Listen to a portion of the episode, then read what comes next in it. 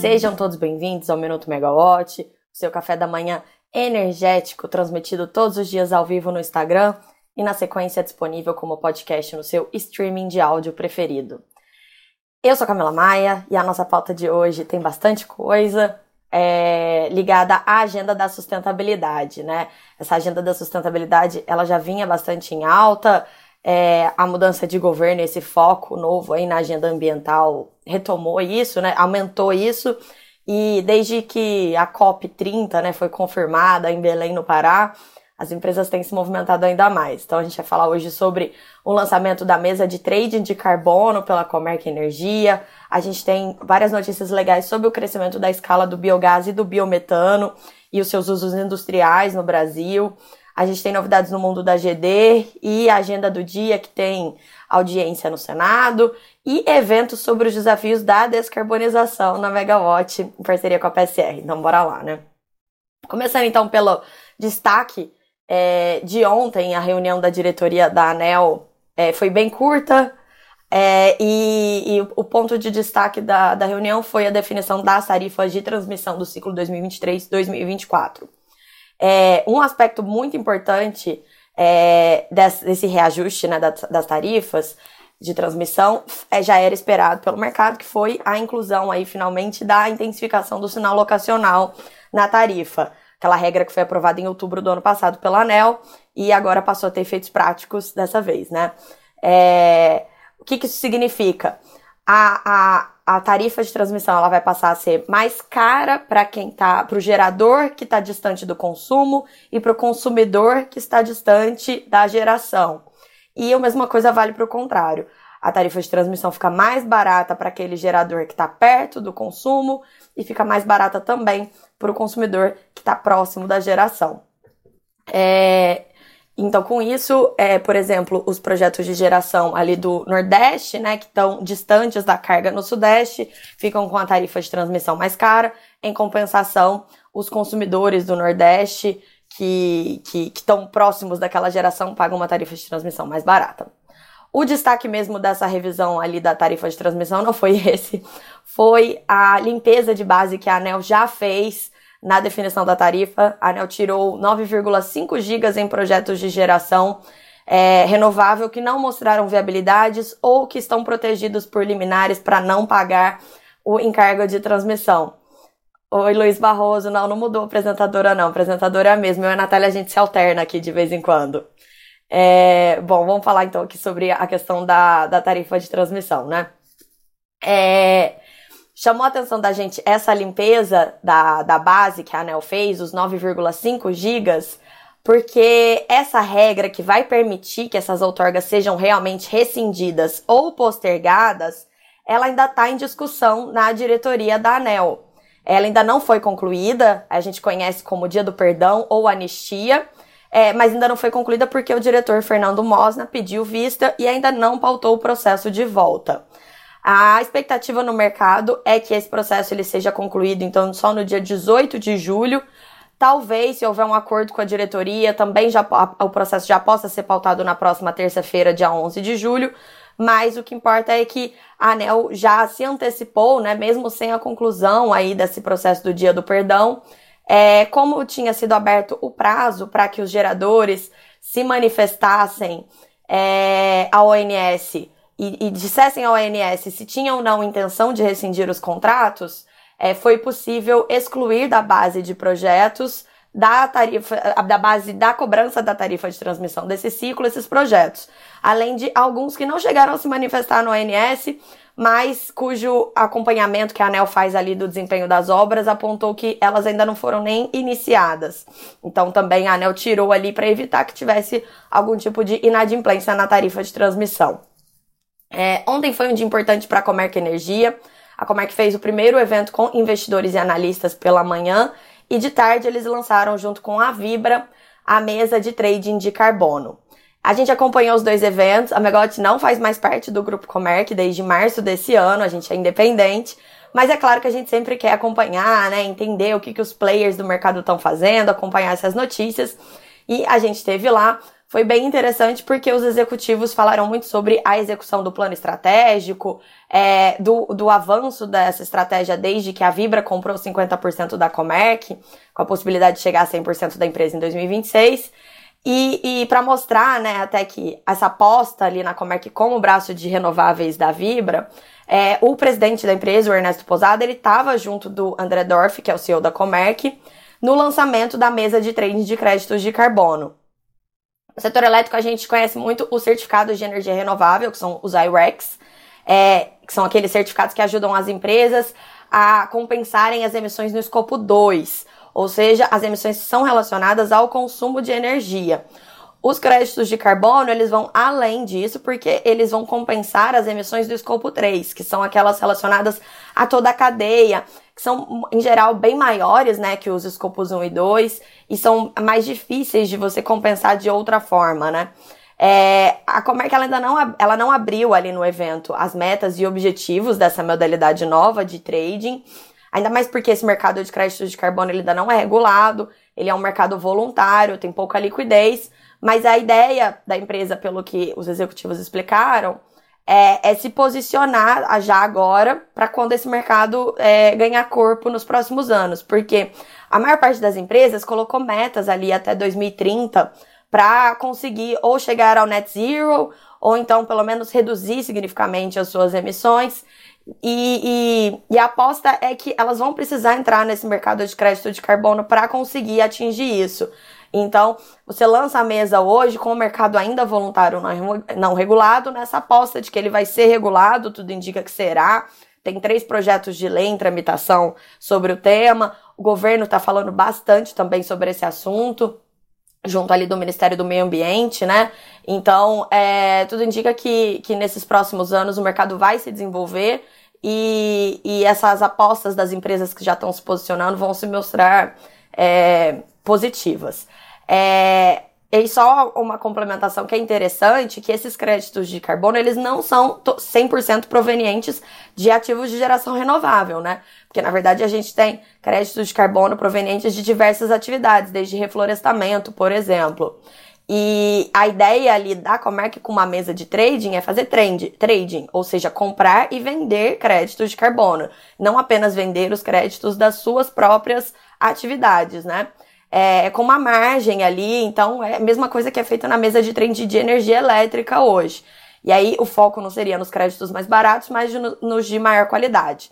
Eles não divulgaram metas, mas falaram que essa é uma linha de negócios que tem que parar de pé. Então não é assim um marketing, é, como parece para muita gente, né? A gente está acostumado a ver essas iniciativas ali com aquela visão do greenwashing, mas é, são negócios que ao longo da, da, da, década vão, vão se tornar bastante viáveis. Então a gente vai acompanhar esse movimento com certeza. E aí, falando nessa pauta ambiental, a, a Biogás, que é a Associação Brasileira do Biogás, ela calcula que nos próximos cinco anos, 65 novas plantas de biometano devem entrar em operação. A gente já tem hoje 750 plantas. Então, é, isso é legal, também mostra que o biogás não é mais uma tecnologia do futuro, uma tecnologia que está aqui hoje. E a gente tem notícias relevantes sobre isso hoje nos principais veículos, né?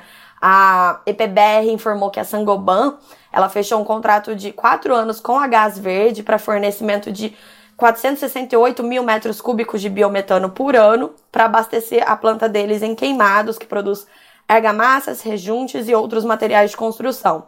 E aí, essa vai ser a primeira fábrica do país nesse segmento a usar o combustível 100% renovável. A Sangoban, ela tem como meta de neutralidade climática, de chegar à neutralidade climática até 2050 e espera reduzir bastante as suas emissões de gás carbônico. É, e aí isso vai ser feito por meio de, de vários processos, como por exemplo a substituição dos combustíveis fósseis, o gás natural, pelo biometânio, em processos é, produtivos, frotas leves e pesadas. É, esse biometano, ele funciona de forma semelhante ao gás natural, no caso dessa, dessa planta aí da, da Sangoban, ele é fornecido é, pelo tratamento de resíduos sólidos urbanos de um aterro em seropédica. Então, a gente tem é, biometano a partir de, de, de resíduos sólidos urbanos, mas a gente tem também de outras fontes, né? E aí a gente tem outra reportagem interessante desse tema, que saiu no Valor Econômico, contando aí da aposta da gestora EB Capital, liderando um investimento de 600 milhões de reais em uma nova companhia de gestão de resíduos e produção de biogás, que vai ser a BioO. BioO, com dois Os. Essa empresa, ela vai ser uma sociedade com a Sebigás Cótica, que ela já tem expertise no, no segmento. Inclusive, ela está trabalhando com a Raizen no desenvolvimento de plantas a biogás a partir da vinhaça. Então, outra fonte aí para a produção de biogás, né? A gente tem é, essa pluralidade aí de, de, de origens para a produção do biogás, desses biocombustíveis no Brasil.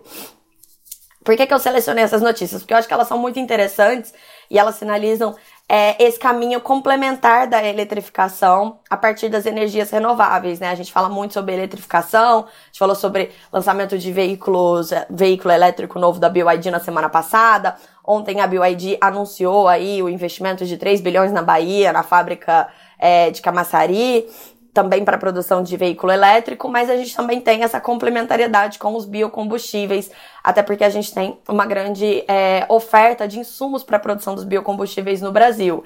E aí, mais para frente, a gente vai ter o hidrogênio verde também entrando aí nessa complementação, as baterias, né? Tudo isso ajudando a gente chegar nesse futuro mais verde, mais sustentável diversificando as ofertas e aí gradualmente, conforme os combustíveis fósseis forem se mostrando inviáveis até do ponto de vista financeiro, né?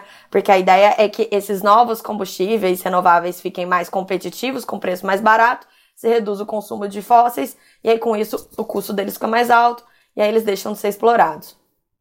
É, essas notícias também são interessantes quando a gente lembra que o ministro Alexandre Silveira, de Minas e Energia, ele fala muito sobre o potencial do Brasil de ser um celeiro de renováveis, mas ele também defende muito é, que sejam feitos investimentos elevados na exploração de reservas de gás natural do pré-sal para viabilizar principalmente a indústria de fertilizantes no, no Brasil.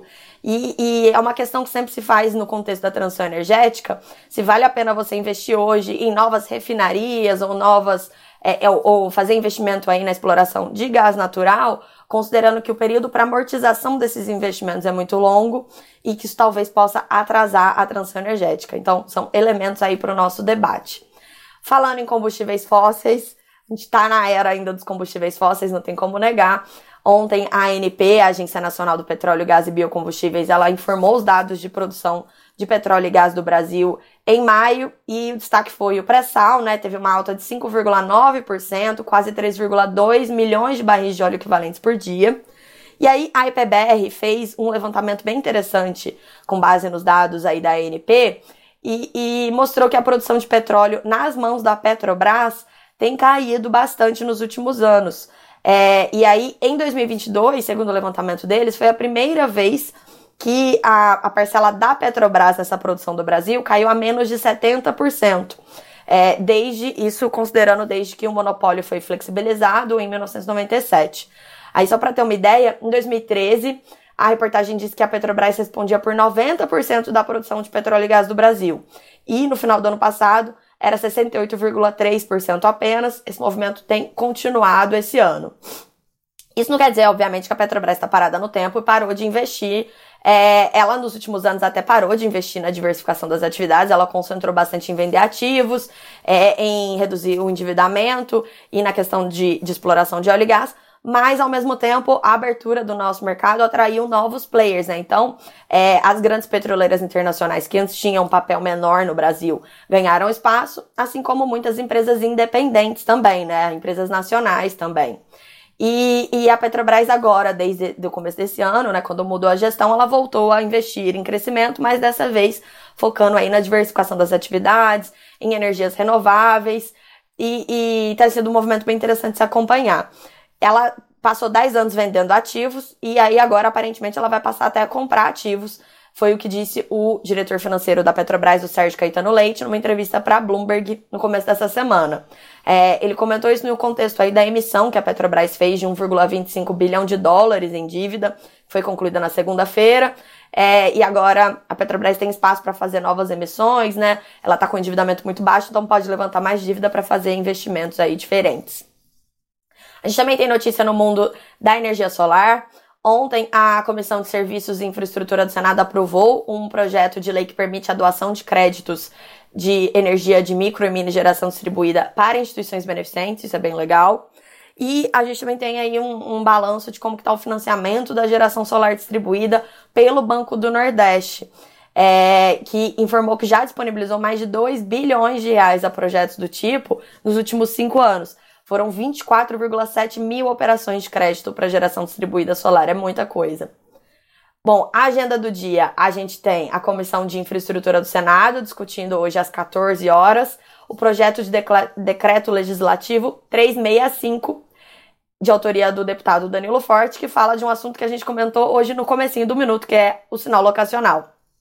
Lembra que eu falei, né, que esse, a intensificação do sinal locacional foi aprovado pela ANEL em outubro do ano passado e ela vai encarecer a tarifa de transmissão paga pelos geradores longes do consumo, ou seja, os geradores renováveis do Nordeste, tão longe do, de onde está concentrada a maior parte do consumo no Sudeste, tendem a pagar uma tarifa de transmissão mais alta. O Danilo Forte, ele é um deputado do Ceará e é, o argumento dele para esse decreto de, de para esse projeto de decreto legislativo que é, na prática anularia essa decisão técnica da ANEL é que é, como vai encarecer a tarifa de transmissão dos geradores, vai é, dificultar a viabilização de vários projetos, então isso vai prejudicar a economia da região. É, então, hoje no Senado vai ter essa, esse encontro ali, né, essa audiência na Comissão de Infraestrutura. A expectativa é que a gente tenha representantes da, da, da ANEL, do Ministério, da empresa de pesquisa energética, né, para responder as perguntas dos congressistas. O ministro Alexandre Silveira não deve estar presente, porque está prevista na agenda dele, só tem um único compromisso hoje, que é um evento do Conselho Empresarial Brasil-Japão em Belo Horizonte, Brasil. É, pelo calendário de hoje, haveria a reunião do Comitê de Monitoramento do Setor Elétrico, CMSE, eu não consegui confirmar hoje na manhã se a reunião foi mantida ou adiada, mas vocês acompanham, obviamente, na Megawatt, que a gente vai contar para vocês assim que a gente souber. E para finalizar nosso minuto, daqui a pouquinho, às 11 horas, eu vou estar ao vivo no nosso canal do YouTube é, com o Rafael Kelman e a Luana Gaspar, que são especialistas ali da PSR, para mais um mega webinar da série PSR Explica. Dessa vez o nosso tema vai ser: a matriz elétrica do Brasil pode ser 100% descarbonizada? É, é, muito interessante esse, esse, papo que a gente vai ter hoje. É, a PSR, a, a, conversa ela é em cima do Energy Report da PSR do mês passado. Todo mês a gente faz, né? É, uma live ali com eles para discutir o principal assunto do Energy Report, que é aquele editorial que a PSR manda para os seus assinantes, para os seus clientes.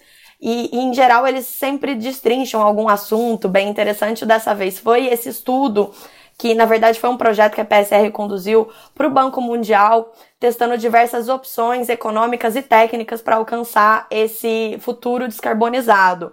E ali eles consideram cenários distintos, é, representações individualizadas de todas as usinas do país, é um estudo muito completo.